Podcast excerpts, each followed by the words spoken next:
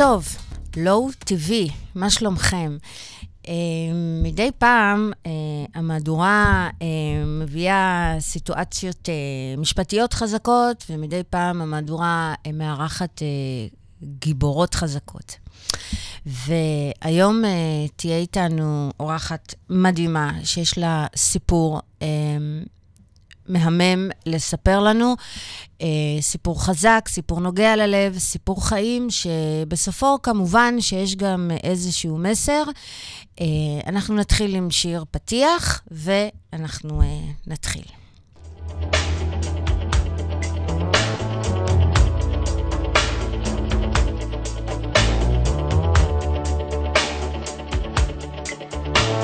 האיש כתב עכשיו הכל בסדר. אפילו המחנק עומד להשתחרר. זה לא הגיהינום ובטח לא גן עדן. זה העולם שיש ואין עולם אחר. האיש קטע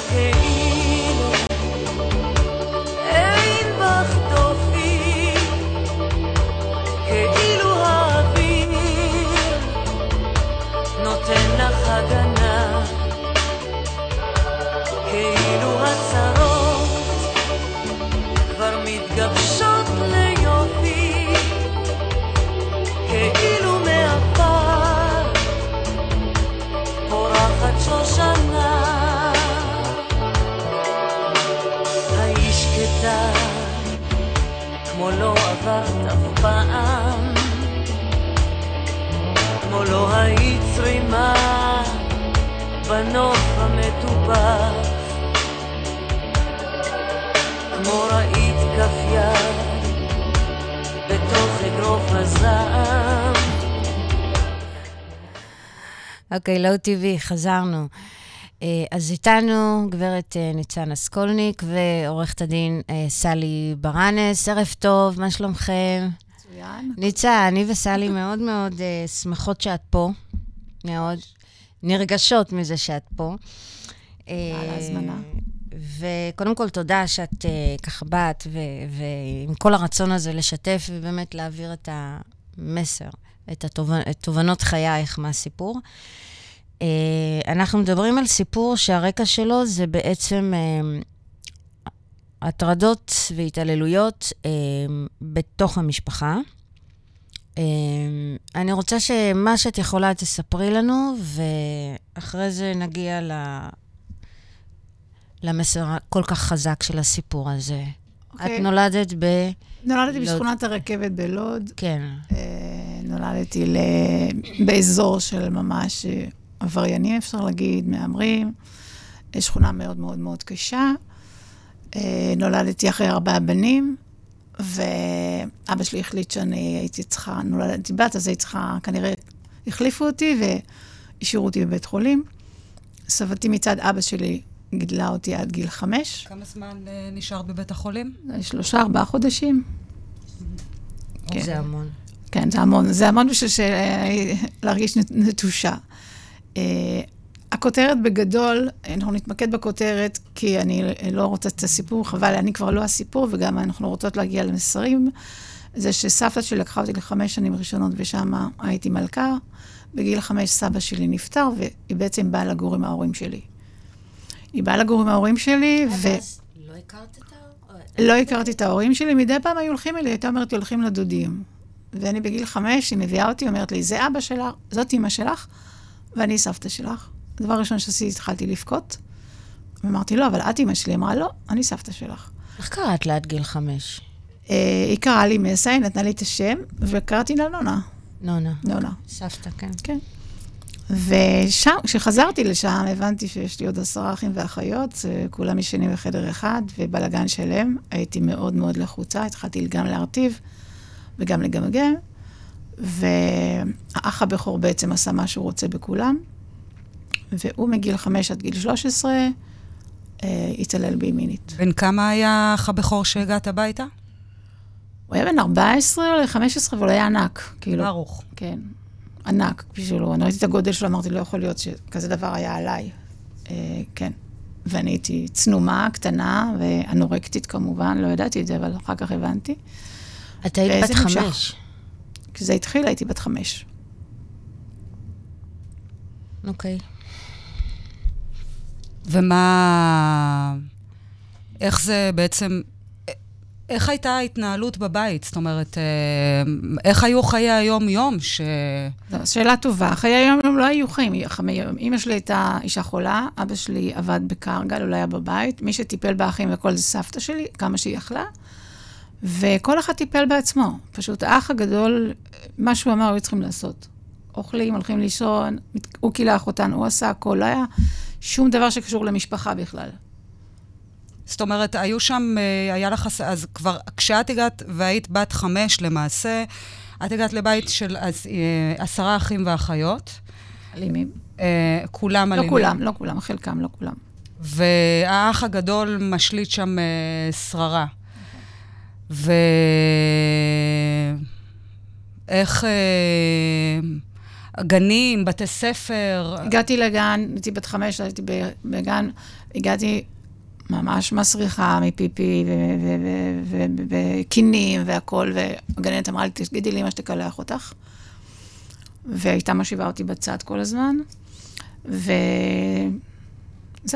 כל פעם חשבתי, אולי, אולי היום היא תשאל אותי, ואז אני אספר לה מה קורה בבית. אבל היא לא שאלה אותי, ולי אסור להגיד. כי אח שלי הזהיר אותי, אוי ואבוי אם תגידי. זאת אומרת, זה אחד הדברים שנפגעות שומרות את הסוד ולא מספרות, פוחדות מה יהיה.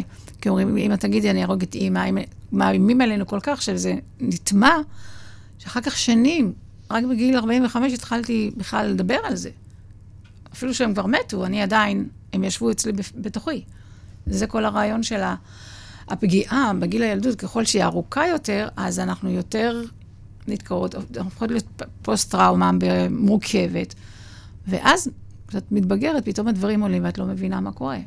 אז את בעצם, עד גיל... אה, את ספגת את מה שספגת רק מאח שלך, או... לא, זה היה, זה היה אבא שלי או- וסבא שלי. סבא שלי מצד אימא שלי. ש... כן. סבא מצד אימא שלי, שהייתי נוסעת פעם בשבוע, הוא היה מכניס אותי למיטה שלו, אבא שלי היה חוזר מעבודה ומכניס אותי למיטה שלו, וזה היה, זה אלה היו החיים שלי, עד גיל? עד גיל 13. ואז מה קרה? מה קרה בגיל 13? בגיל 13 נכנסתי להיריון, אני לא יודעת ממי, מאבא שלי או מסבא שלי או מאח שלי, והייתה הפלה מאוד מאוד קשה, ושם קלטתי שאני לא רוצה להישאר בבית הזה, אני חייבת לברוח. והתחלתי לחשוב לאן לברוח, וגם התחלתי ללכת לעולם החרדי, לחזור בתשובה, כאילו. רגע, שנייה. אם היה הריון, אז אני מניחה שבבית ידעו, ו- ואימא... לא, ידעו והסתירו ולא רצו שאבא שלי ידע, זה, זה היה משהו נורא. אני לא רוצה להתמקד בזה. לא, אוקיי. כי זה היה קשה, ואז זו הייתה המתנה שלי. כשאני הבנתי, אני בבית הזה לא נשארת. ובגיל 16 ברחתי מהבית והלכתי לפנימייה חרדית. ושם היה לך טוב. היה לי מצוין, מצוין, ממש. פרחתי שם. הפסקתי לגמגם, אמרתי, אני רוצה להיות רק גננת, כי אני רוצה לעזור לילדים. וכשסיימתי, אה, רציתי, לא רציתי לחזור הביתה. אז אמרו לי, טוב, אז אנחנו נחתן אותך. ומה שקרה, שהתחתנתי עם אדם, אחרי חודש שהם הציעו לי, התחתנתי עם אדם שבעצם שחזרתי איתו את כל הפגיעה שנפגעתי בילדות. מכירה. שהמשפחה גם בחרה לך, אני מניחה, לא, לא? לא, המשפחה לא, זה אה. היה, ה- ה- המורה החרדית בחרה לי, לא, המשפחה שלי היו חילונים, לא, לא אוקיי. התערבו. רק אני אומרת שהבחירות שלנו, הפגיעה היא כל כך קשה, שכל הבחירות שלנו נעשות מאותה אותה פגיעה. גם למדתי, הייתי חכמה, קיבלתי ציונים טובים והכול, אבל לא טיפלתי, עוד לא הבנתי מה קרה לי בגוף בשביל לטפל בזה. ואז פתאום אני מתחתנת בגיל 18, והרבנית אומרת לי שהכל יהיה בסדר, ובלילה הראשון אני מבינה ששום דבר לא בסדר. זה מאוד דומה למה שעשו לי בבית. אבל פחדתי לברוח, למי אני אגיד? כל הקטע לא להגיד זה מי יאמין לי בכלל. מי יאמין לי? מי יאמין לי? ההורים שלי לא יאמינו לי, אה, אז נשארתי. נשארתי 23 שנה, וילדתי תשעה ילדים. ושמונה שנים. לא, מצ... לא מצטערת על זה. יש לי ילדים מדהימים. אה, אבל גם זה לא היה קל, החיים האלה, כן. לא, זה לא היה קל, עד שהחלטתי שזהו, אני, אני לא נשארת שם, אין מצב. נלחמתי, נלחמתי והצלחתי. מתי היה הטריגר? מה, מה היה הטריגר בעצם שגרם לך... אה, הטריגר היה כשהבנתי ש... אה, שבאלימות של אבא שלהם, זאת אומרת, הוא לא, הוא לא, הכי- לא היכה אותם כמו שהוא השפיל אותם, והוא צעק כל הזמן, וכל זה היה בליל הסדר אחד, שהבנתי שהילדים שלי חווים מה שאני חוויתי, ואין מצב. דיכוי. דיכוי. ואז uh, החלטתי שאני הולכת לטפל בזה, ובאמת מיד הלכתי והוצאתי צו הרחקה, והלכתי לרבנות ורציתי להתגרש, וזה היה בלאגן, כי בעולם החרדי להתגרש זה לא כזה פשוט. אבל אמרתי על גופתי המתה, אני, אני יוצאת משם עם הילדים שלי. אז uh, באמת היה מסע לא, לא פשוט. שמונה ילדים. כן, הילד אישה, אחת נפטרה לי. אז כשהגעתי, מ, מהעולם החרדי, הייתי צריכה למצוא מקום שיהיה מאוזן, כי אנחנו עוד לא ידעתי מה הילדים שלי ירצו, כי רוב הילדים שלי חזרו בשאלה. וכל אחד, ברוך השם, כולם מצליחים ומדהימים. והייתי צריכה לטפל בכל הנושא הזה, כך שלא היה לי בכלל זמן לחשוב מה נפגעתי, איך נפגעתי, למה אני מרגישה ככה, למה אני מרצה את כל העולם. למה אני מוציאה את הנשמה בגן, כי כל אחד שומרת על הילדים, הייתי מקלחת אותם, שהם ירגישו טוב, שלא ירגישו רע. כל, כאילו, כל מה שלי קרה, מנעתי מה, ממי שטיפלתי בו. אחר כך, בטיפול של הרבה מאוד שנים, הבנתי למה אני הייתי כזאתי. אבל אני לא מצטערת, כי בסך הכל הגנת על עצמך. הגנתי על עצמי, וגם הגנתי על הילדים שטיפלתי בהם, וגם טיפלתי בילדים שלי כל שיכולתי, כדי שהם באמת יהיו אנשים uh, טובים, אחראיים, מסורים, ו... ושכמה שפחות להשאיר להם ממה שאנחנו עברנו בתקופה ש... שהייתה כל כך קשה.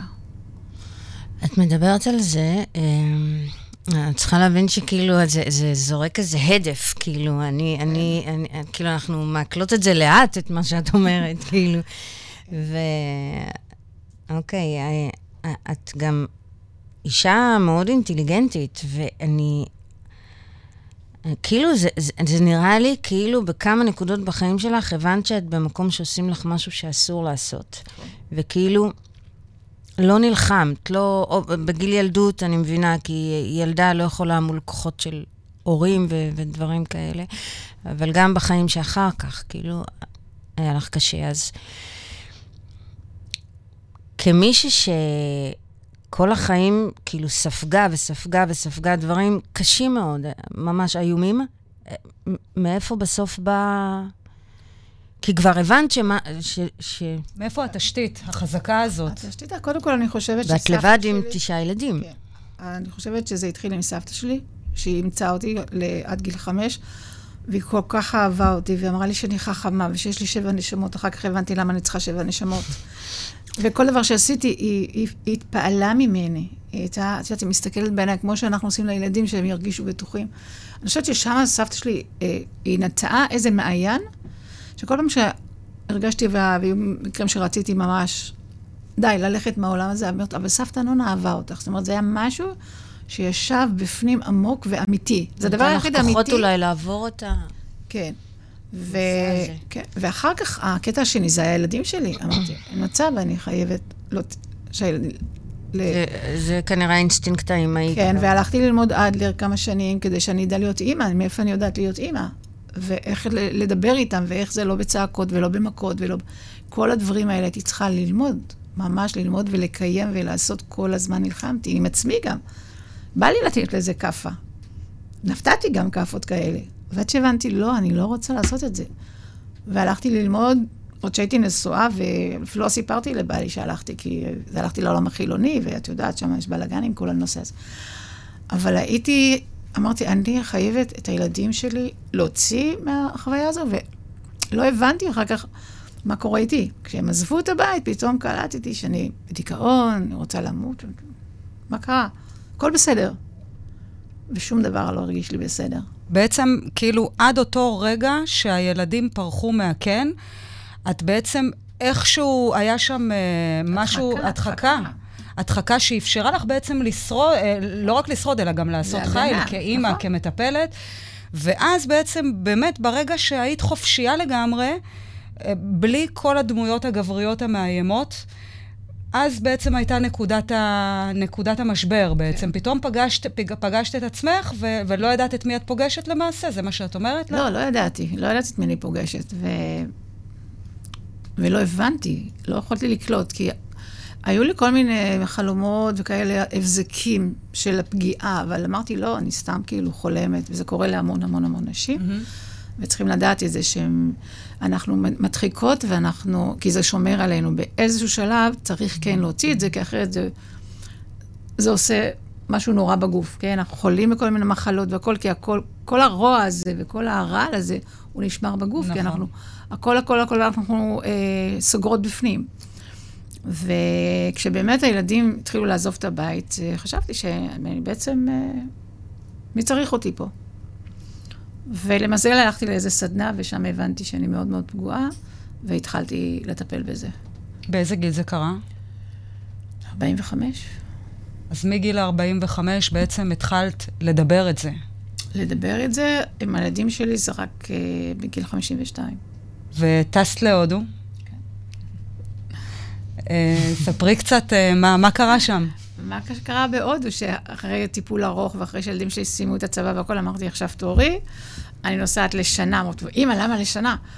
שנה, לא רוצה לראות אף אחד, מכרתי את הבית, מכרתי הכל, לקחתי תרמיל ומקל, ובהודו פשוט התחלתי, ידעתי מי, מה אני לא, אבל לא ידעתי מה אני כן. זהו, מצים, את שמה לב, כאילו פתאום היא מסוגלת לטרוף את העולם, לנסוע לבד כן. להודו, אני פוחדת לנסוע לבד להודו. אבל נסעתי להודו כי אמרו לי שזול שם, לא, לא לקחתי הודים כלום. לקחתי לא נפלנת ונסעתי, ואלוהים ישמור מה שראיתי שם לפני 14 שנה. בלוד שם, איפה שגדלתם, היו שם קצת הודים בשכונה, נכון? כן, היו, ורק נזכרתי בזה כשהייתי בהודו, והתחלתי לכתוב את הסיפור, פתאום נזכרתי שבעצם היו לי שכנות מארחות, והקארי וכל זה, אמרתי, וואלה, זאת השכונה ההודית.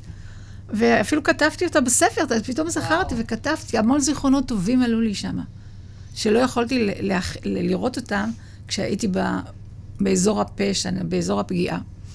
ובגלל זה הספר יצא מדהים, כי הוא מספר את, ה... את... את התהליך שעברתי בהודו, זה איזשהו חילוף חומרים, רוע, חילוף חומרים של הודים כאלה מתוקים וחמודים, ואהבתי אותם, אני הולכת כל הזמן עם הבגדים שלהם. צבעים, הרבה צבעים. ותמיד הלכתי שם. באוכל, הרבה תבלין, הרבה כן, צבעים, הרבה תבלין. והלכתי תמיד עם שחור כחול, שחור כחול וחום. בכלל לא ידעתי לבחור לעצמי שום דבר. סתרת. כן, ובהודו אמרתי, זהו, עשיתי קרחת אפילו. זה היה כזה כיף. נהייתה מגניבה, נו. חופש. כן, זה היה חופש אמיתי, אמיתי. וזהו, כשחזרתי, פרסמתי את הספר ומאוד הצליח, ומאוד עזר להרבה אנשים. וגם הספר השני, כן, זה על ה... כן. אבל אני חושבת שהמטרה שלי הייתה איך אני עוזרת לאחרים איך אני יכולה למנוע, איך אני יכולה להפנות, אני יכולה, המון פונים אליי, המון, המון, המון מהעולם החרדי, מהעולם הערבי, מכל, מכל מיני קהילות. אה, ותמיד הם שואלים, למה פניתם אליי? כי אנחנו יודעות שאת תאמיני לנו. כי אחד הדברים שהנפגעות לא מדברים ונפגעים, הם חוששים שלא יאמינו להם, שידחו אותם, וזה קורה הרבה הרבה מאוד. אני, מאז שהוצאתי את הספר ב-2006 ו-2009, המשפחה שלי לא מדברת איתי. מה באמת קורה שם עם ה... הרי אתם uh, משפחה גדולה.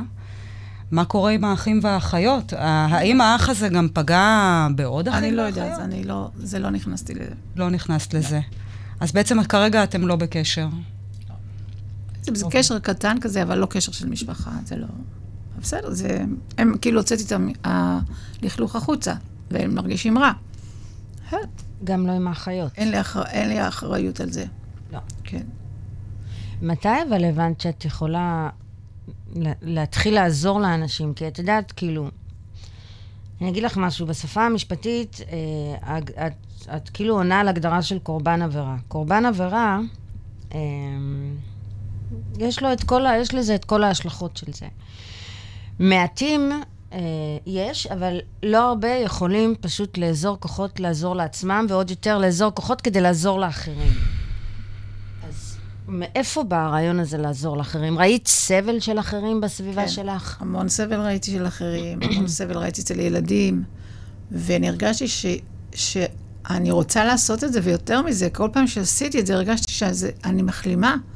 כאילו, אני, אני מרגישה הרבה יותר טוב. ועד היום אני רואה ילדים שהם... אין, אני עוזבת הכל ואני זה, או מתקשרים אליי, אני מפנה.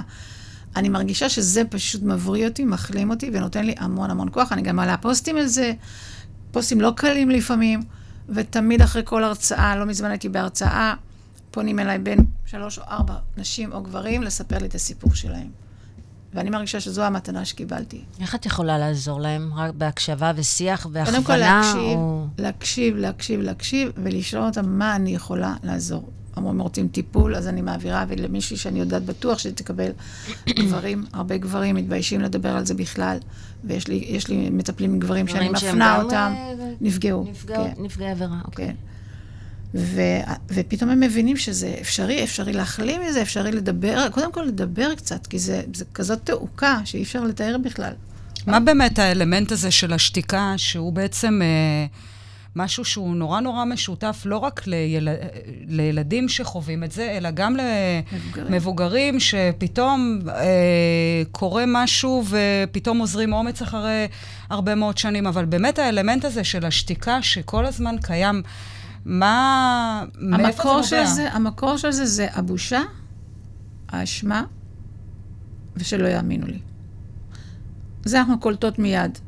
אמא ראתה אותי ועברה כאילו לא, ראתה אותי, הבנתי שאני ילדה רע ואני אשמה. מבינה? כן. ואת מתביישת בזה. ואז את מתחילה לרצות את כולם. ולעשות כל מיני דברים שאולי מישהו יראה אותך בכלל. ואנחנו גדלות עם זה. ואת מעבירה את זה יש העברה בין-דורית, אם את לא מטפלת בזה, את מעבירה את זה הלאה. הרי זה עובר, אני גיליתי שסבתא, אימא שלי, אבא שלה פגע בה גם כן, אחרי שחקרתי את כל הנושא. והיא העבירה את זה אליי, והיא לא הייתה מסוגלת לטפל בי. אז אני שברתי את השרשרת הזאת. אבל זה, זה, זה באמת מצריך המון כוח, המון רצון והמון אמונה ש, שזה מה שנכון. ובעיקר שאני רציתי, רציתי להיות בן אדם שמח ו, ו, ולעזור לאחרים. זה מה שחשוב. אבל את יודעת, זה, כשהיא אומרת uh, להבין שזה מה שנכון, זה, זה לא שהיא באה מעולם שזה טריוויאלי. את יודעת, אני ואת גדלנו, uh, ברור שזה דבר שאסור. היא כאילו גדלה בתוך העולם הזה, ועד שהיא הבינה שזה אסור, ומה נכון ומה לא נכון, זה כבר כאילו לקח, לקח זמן. לקח זמן. והרבה נזק, שהיה אני- צריך לתקן אחר כך. אני נכון? חושבת, אבל יחד עם זאת, שבעצם, אה, עצם זה שבעצם אנחנו רואים את ניצה היקרה שלנו כאן, אה, ויטלית, חיה, אה, פייפייה. יפייפייה, מלאה בצבעים ובאור. אז uh, מעבר לעובדה שזה דוגמה וכמובן uh, עזרה ל- לכל, ו- ו- ואוזן ופה ועיניים, באמת לכל, לכל מי שנמצא במצוקה, ילדים ומבוגרים במצב הזה, מעבר לעובדה הזאת, אה, אני חושבת שמשהו אצלך כאילו מקרין לי בילט אין, של לא משנה כאילו מה קרה, אה, הייתה לך איזושהי תקווה שהיא אצלך מהגיל הזה, אולי, אולי אה, משהו שניטה, גם באמצעות הסבתא היקרה ש... שנתנה לך ככה תשתית. את אומרת את זה, אז אני נזכרת שכשהייתי חוזרת מהגן, הייתי אוספת בתוך קופסה של דגיר, של דגים אז, כל מיני דברים, והייתי אומרת, מישהו ירצה מסמר, אז אני אתן לו. מיש... בא לי לבכות שם ספר, הייתי קטנה וכבר רציתי לעזור לאנשים. הייתי אוספת uh, כפתורים והכול, השכן אמר, אני צריך מסמר, אמרתי יש לי, יש לי בו. הוא איזה ילדה טובה, והייתי מאושרת. וגם אני חושבת שגם הלכתי לגן וקיוויתי שהגננת תשאל אותי, והיא לא שאלה אותי, אמרתי, לא נורא, מחר, אולי מחר היא תשאל אותך. זאת אומרת, תמיד היה לי את המצב שמחר כאילו יכול להיות משהו אחר. אני לא יודעת אם נולדתי עם זה, או שזה סבתא שלי הפנימה לי את זה, אבל אני זוכרת שכל הזמן ידעתי שמחר זה יום אחר, שיהיה מחר משהו אחר. הייתה לך תקווה. כן, תקראי איזה תקווה, אמונה, ילדה כזאת קטנה. כן. יחסית לילדה קטנה זה המון כוח. כשסבתא גרה איתך ועם עם המשפחה שלך, היא לא בלמה את ה... היא ניסתה, היא ניסתה, אבל היא גם חטפה וגם. היא הייתה, היא באמת, היא הייתה אומרת לי בערבית, הלוואי שהיה לי לב של אבן, ולא הייתי מרגישה את הכאב שלך. היא ראתה והיא לא, לא הייתה מסוגלת, כי היא גם הייתה קורבן של, ה... כן, של המציאות הזה. כן. ואסור לדבר, ואסור לזה, ואף אחד לא ידע, שאף אחד לא ידע, שאף אחד לא ידע. ו... טוב, אז זה, זה הרקע, אה, שאיתו בעצם התגבשת למשהו אחר, והיום אז קודם כל, אה, את, אני רוצה להציג את הספרים שלך. אה, תודה. אז על מה מדברים הספרים? הם גם מספרים את סיפור חייך וגם נותנים איזושהי עזרה או... כן, הספר הראשון אה, הוא נקרא מסה, שלום לך מסה הקטנה, כי סבתא שלי נתנה לי את השם מסה, נורא התביישתי ממנו, כן. נורא התביישתי בו, מכיוון ש... אה, התביישתי בשם, כי קראו לחמה, כרמל, אף אחד לא קראו לה מסה, אבל כשגדלתי והבנתי שהילדה הזאת הייתה כל כך אמיצה, אז אמרתי, אני אקרא לה ספר שלום לך מסה הקטנה. כאילו, קודם כל, אני מחברת שהילדה הזאת זאת אני, שהיה לי קשה הרבה שנים לקבל את זה בתוך טיפול. ושגם שלום לך מסה הקטנה, כי אני מאמינה שאם אנחנו נאחזים בעבר, אנחנו מתים בהווה, וזה כבר לא רציתי. ופה, זה היה תהליך שהתחלתי בהודו, התחלתי כבר בבית, התחלתי בהודו, אה, אה, לוותר על השליטה, להבין שיש לי כוחות ואני צריכה ממש להשתמש בהם, ואני יודעת שאני טובה עם ילדים ואני יכולה להתמסר. זה, שם גיבשתי את הכל. והספר השני, שזה פרפר שחלם להיות אריה, הוא, הוא מאוד מאוד נדיר. זה כי... המשך של זה. של זה המשך של זה שאני, אחרי כל טיפול, 18 שנה אני הייתי בטיפול, כתבתי אחרי שיצאתי מהמטפלת, מה בדיוק קרה בטיפול. זו הצצה נדירה למטופלת וואו. שכותבת על הטיפול. והוא נמכר הרבה, כי באמת, גם ש- מי שרוצה לטפל, או מי שמטופל, או מי שרוצה לדעת מה זה טיפול, יש שם הכל, והיא נתנה לי את כל הגיבוי, ואני ככה, אני- גם פה אני כותבת הכל, אני לא עושה... רגע, איפה אפשר לרכוש את זה? את דרכי, לא, רק את... דרכך? כן, אפשר לתת את הטלפון שלי. להגיע אל... טוב, אז תכף אני אתן, אבל אני רוצה רגע לקרוא את האינטרו. אז אה, זה הספר הראשון, שלום לך מסה הקטנה. הכריכה מהממת, אני אמרתי לך. היה לי חשוב העיניים. כי העיניים אומרות הכל. ספר זה אינו פרי דמיון, כי אם פיסת חיים מדממת. בחשיפת יומנה הפרטי קורעת ניצה סקולניק מסכים של בושה, של אשמה ושל התכחשות שהס- שהסתירו התעללות משפחתית רבת שנים. מה שמופיע לעיתים קרובות כידיעה קטנה בעיתון תחת הכותרת קורבן להתעללות מינית, מקבל כאן פנים ובעיקר קול. סיפורה של ניצה איננו עוד מקרה, הוא מגולל מסכת חיים יוצא דופן, אשר במרכזה עומדת ילדה רגישה, חכמה ויותר מכל אמיצה. זה, זה עושה לי צמרמורת. אז זה הספר, וזה הספר השני, נכון? כן. פרפר שחלם להיות אריה. עשיתי אפילו זה של פרפר. מדהים. רגע, מתי למדת הוראה? אה, התחלתי ב- בעולם החרדי, ואחר כך שעברתי, התחתנתי ועברתי לקריית מלאכי, אז המשכתי, אה, הלכתי, שם לא היה אה, גננת מוסמכת, אז המשכתי בגבעת ונשיקזון אה, ללמוד, ואחר כך סמינר הקיבוצים, וכל הזמן למדתי, זה היה לי... רציתי ללמוד, רציתי, רציתי לקרוא ספרים, לא לא היה לי ספרים עד אז. ואני, עד היום, אני, הבית שלי מלא ספרים. איך זה לכתוב? משחרר? זה מאוד משחרר, ואני מאוד ממליצה לכתוב, אה, לכתוב כמו להקיא. כל זה אני, אני הכרתי, בכלל לא, לא חלמתי שאני אוציא ספר. לא חלמתי, אבל כתבתי וכתבתי וכתבתי. לא מעט אנשים ישבו פה ואמרו לי את זה. שמונה שעות ישבתי בהודו והייתי כותבת, ולא כאבה לי היד אפילו, ולא כתבתי במחשב, אני צריכה להרגיש את העט. את העט, אני צריכה להרגיש. וזה היה מדהים, כי גם השפה פה, זה כאילו לא שפה שלי. מין שפה שמישהי גדלה באיזה בית ששם לימדו אותה, כלום. ואם לא הייתי חתומה על היומנים, לא הייתי מאמינה שהייתי, שאני כתבתי. זאת אומרת, היה שם משהו פנימי שפתאום התפרץ, וגם רבתי על, על העריכה, אמרתי, לא, מה שאני כתבתי אני רוצה, כך כתבה ילדה בת חמש, כך מדברת זקנה בת מאה, ואני רוצה שזה יהיה ככה. ובאמת, הוא, הייחודיות שלו, הוא, הוא נורא אותנטי, הוא נורא פשוט, נורא בגובה העיניים, לא, לא, לא בשמיים. והוא נוגע, והוא, מה ש- מה אמרת לגבי זה, כן, זה עוזר להמון המון אנשים. אנשים שקוראות את זה, אמרתי, וואו, עכשיו אני מבינה שזה אפשרי, עכשיו אני לוקחת את זה, עכשיו אני אדבר עם אימא שלי ואני אעריך אותה על מה שהיא עשתה בשבילי, כי פתאום הכל, כל אחד אומר, רגע, תכניסו פרופורציה, תראו מה היא עברה ומה אתם יכולות, איזה תיקון אתם יכולות לעשות עם המשפחה, עם הילדים, עם ה... כן, זה נותן המון המון... אה, את יודעת שלפני שהתחלנו את השיח הזה פה, ודיברנו על העבר, אז את ישבת אה, נורא כזה ככה, וזה בסדר. ועונה ומספרת, אבל כשאנחנו מדברים על הספר שלך, את פתאום אה, מתקרבת לשולחן, ויש לך אה, אור בעיניים, כי אני יודעת אה, שזה כריזמה, שזה עוזר, כן, כי זה עוזר. אני גם מרצה, אני מרצה. ככה בשעות, נכון, ואני... ספרי לנו על ההרצאות. הרצאות, מה- אני, מה- אני מה את, מרצה בעיקר היום בבתי חולים, בגנים, בעובדים סוציאליים, פסיכולוגים, אה, מושבים, קיבוצים. אה, אני מספרת ואני אומרת להם מה, מה, מה קורה לילדה. זאת אומרת, אני עושה איתם את המסע הזה, לא את כל הסיפור, אלא המסע שילדה עברה מגיל 5 עד גיל 16, איך זה השפיע על החיים שלה. מהמם. איך זה משפיע על בחירת בן זוג, איך זה משפיע על כל האמונות יסוד שנטמעו שם כל כך עמוק, ואיך אפשר להתמודד איתם. ו... ואני בדרך כלל לא מדברת, אבל עכשיו תשאלו שאלות, אני מכריחה אותם לשאול שאלות, כי כששואלים שאלות, יהיה לכם תשובות. אני אומרת, אני עדות חיה, תשאלו. תוכלו להתמודד את זה עם הילדים שלכם, הרי זה ידוע שכל ש- בין שישה לשבעה נפגעים. ברור. ואנשים לא קשה להם. משהו. אני אומרת להם, תגידו, מי דיבר עם הילד שלו על, על מיניות אה, בריאה?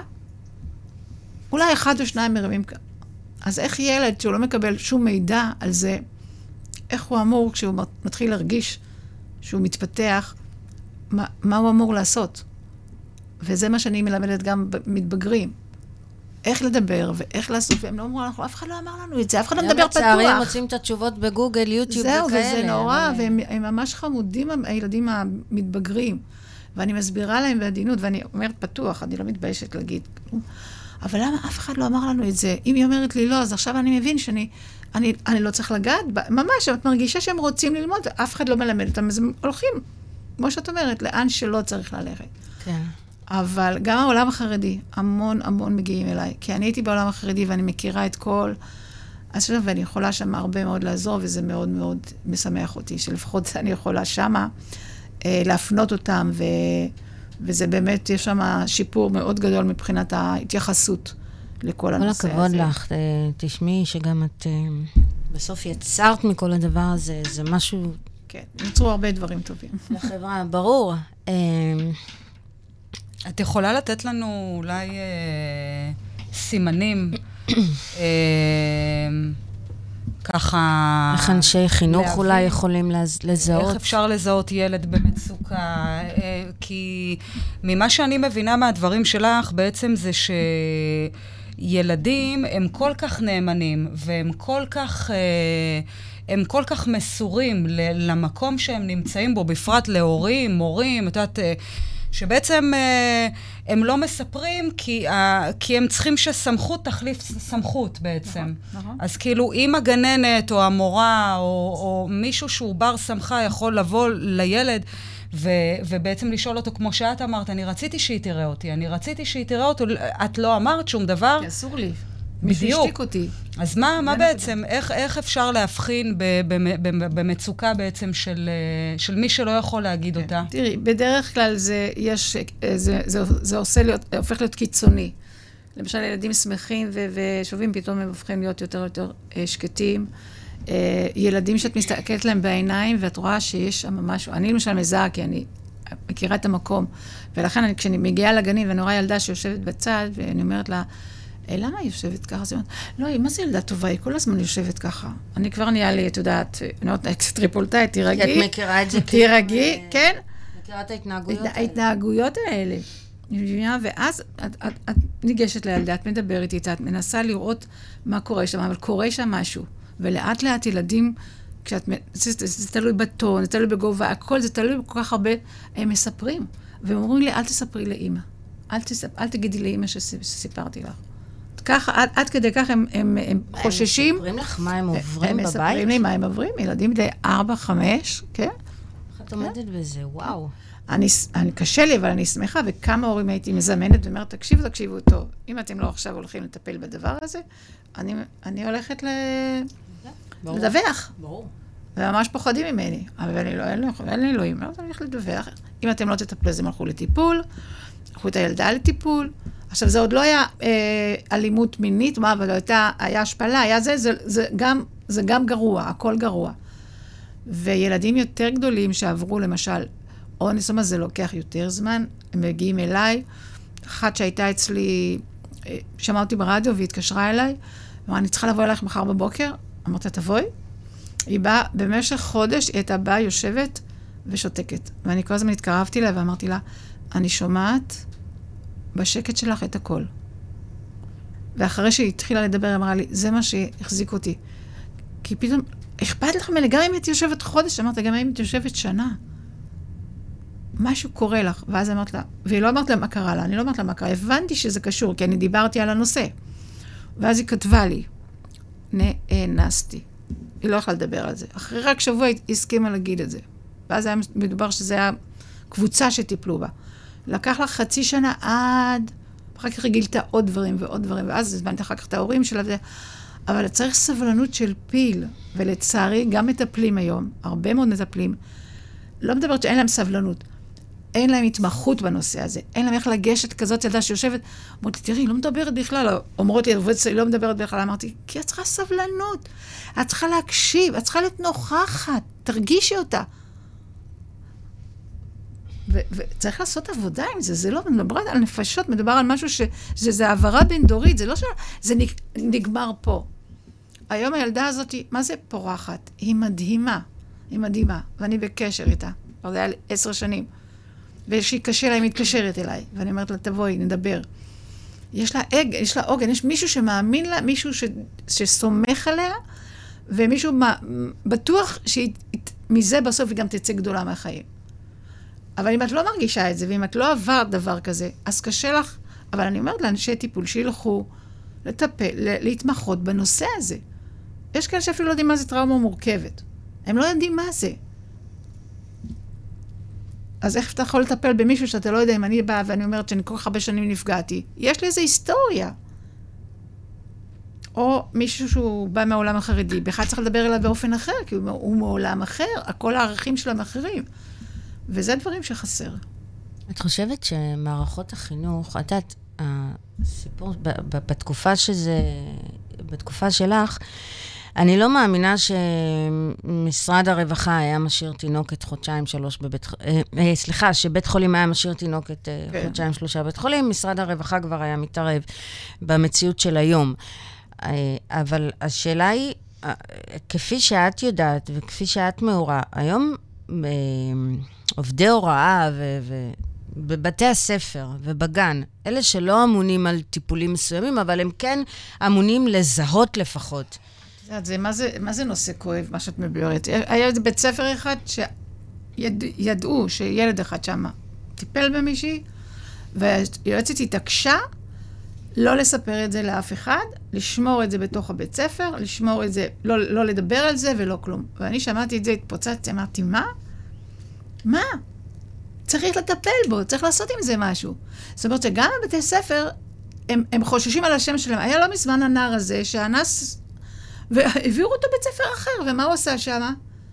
הוא עשה את אותו דבר. עשה את אותו דבר, נכון. זאת אומרת, אז, אז שוב, השם, מילא ההורים שלי, אבל אנשי חינוך, שאת לא תאספי את כל, את כל ההורים, תקעו ותדברו, קרה כזה כזה מקרה, אנחנו מטפלים בזה, אנחנו זה, לא, הם מעבירים או שותקים.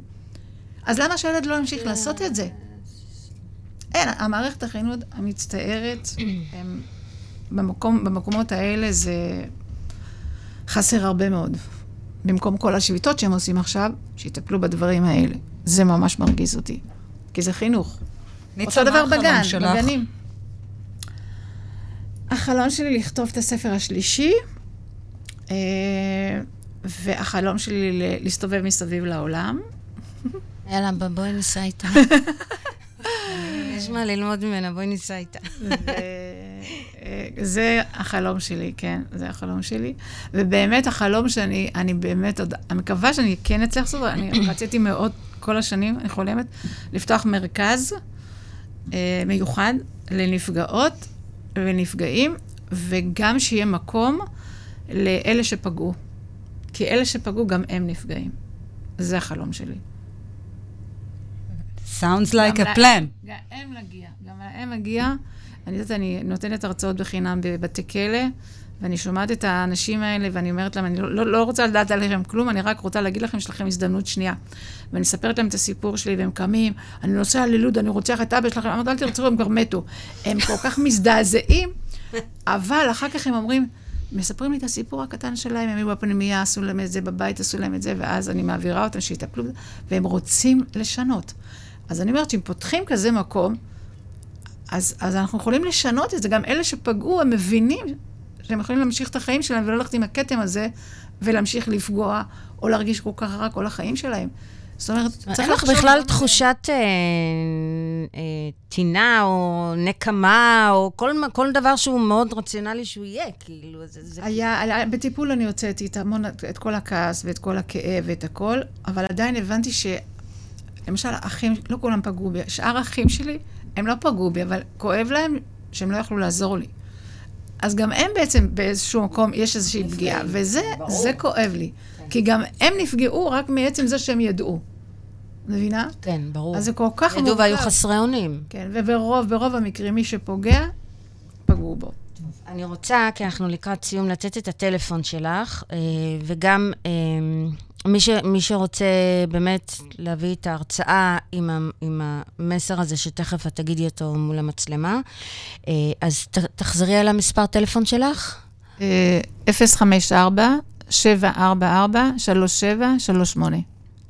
יופי, וגם את הספרים אפשר לרכוש, כי הם מתקשרים. הספרים אפשר לרכוש דרכי, אה, דרך הטלפון, והוא במבצע עכשיו עוד בחודש של אה, חודש הספר. חודש הספר. אה, שני הספרים ב-150 במקום 186. פלוס אה, 20 משלוח הביתה, עם הקדשה, מי שרוצה. שווה, שווה, שווה. ספר שמשנה חיים, וקוראים אותו גם ב- ב- בהבלחה אחת. כן, יש גם אה, תרגום לאנגלית למי שרוצה. אה, אני רוצה רק שתגידי מה, מה את ממליצה לילד, ילדה, שבמקרה ככה צופה בנו וכל זה, ולפני זה סלי, אנחנו לקראת סיום. משהו נוסף, סלי? אני רק רציתי להודות לך אה, באמת אה, מקרב הלב. אישיות אה, באמת... באמת מדהימה, אין, אין מילים. יש, את יודעת, אומרים לפעמים אה, שבמקום שיש כל כך הרבה עוצמות, אז המילים, המ, המילים לא מגיעות לעוצמות, ו, וזאת התחושה שלפחות את מעבירה, לא רק לי, אני יכולה להעיד בשם רבים, ש... אה, ש... שאת הדוגמה החי... החיה ל... ל... לאדם ש... שבאמת בחר בחיים, ובחרת בחיים. ו... ואין לי, אין לי, אין לי אלא להודות לך, ו... ו... ובאמת להפיץ את, ה... את הידע, את המסר ואת ה... את החוזקות, ובעצם את, את, כל, את כל ההוויה שלך להפיץ אותה, כי חשוב שאנשים גם יהיו במודעות וגם uh, ידברו, ושיצאו לאור. זה מה שרציתי להגיד, זה הכל. אוקיי. אז אה, אני, אני, אז ניצה טסט. אז אני רוצה לפנות קודם כל לכל הילדים רק ל... אה, אוקיי. שמרגישים שלא רואים אותם והם שקופים, לכל, גם בנים וגם בנות, לכל המבוגרות, לכל המבוגרים. אה, יש מי שמקשיב לכם, יש מי שיכול להקשיב לכם, אה, ואל תשתקו, פשוט תדברו. יש לי את הטלפון שלי, אני מעבירה אתכם למי שצריך, מבחינת הגיל, מבחינת ה- ה- הכל. יש יותר אנשים הוגנים מלא הוגנים, הרבה יותר. אני גיליתי את זה, ואז נתתי אמון, אני יודעת שאנחנו מאבדים את האמון באנשים ולא רוצים, ומתביישים לספר, ופוחדים ממה יגיבו. אבל אתם יכולים לפנות אליי, ואני אפנה הלאה, ואני אקשיב, אני אקשיב, ואני אאמין לכל מילה מראש, אני אומרת שאני מאמינה לכל מילה שתגידו. זה לא משנה איך שזה יהיה. ו... גם הורים יכולים. והורים- גם הורים וגם גם עובדי הוראה יכולים להתייעץ איתך. הורים יכולים לפגוש, ל- ל- להתייעץ, עובדי הוראה, אתם מוזמנים, ואני עושה את זה עם כל הלב באהבה גדולה. וגם הרצאות, וגם הספרים שראינו. כן, ההרצאות שאני מעבירה, גם בבתי ספר, בתי חולים, לרופאים, לכל, לכל קהל יעד בעצם זה מתאים. וכמובן יש את הספרים. ותודה על הבנות המדהימות. תודה, תודה רבה. לך. רק אני אחזור על מספר הטלפון. אה, ניצה סקולניק, 054-744-3738.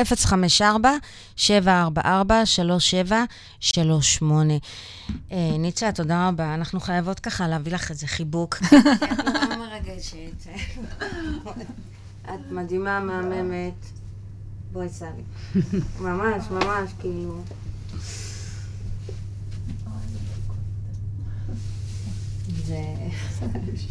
כבוד גדול אה, לנו ולרדיו ובכלל לאנושות שיש אנשים כמוך שיכולים להשפיע עלינו כחברה ועל כל אחד כאינדיבידואל. אה, סלי ברנס, תודה רבה. תודה לך, תודה שהזמנת אותי. תודה רבה, תודה לעופר בוכניק. תודה. תודה, עופר. ותודה לכם, לואו טיווי. מקווה שלמדתם הרבה ושאהבתם הרבה, בעיקר איך להיות שמח בחיים, no matter what. ביי ביי. הרדיו החברתי הראשון.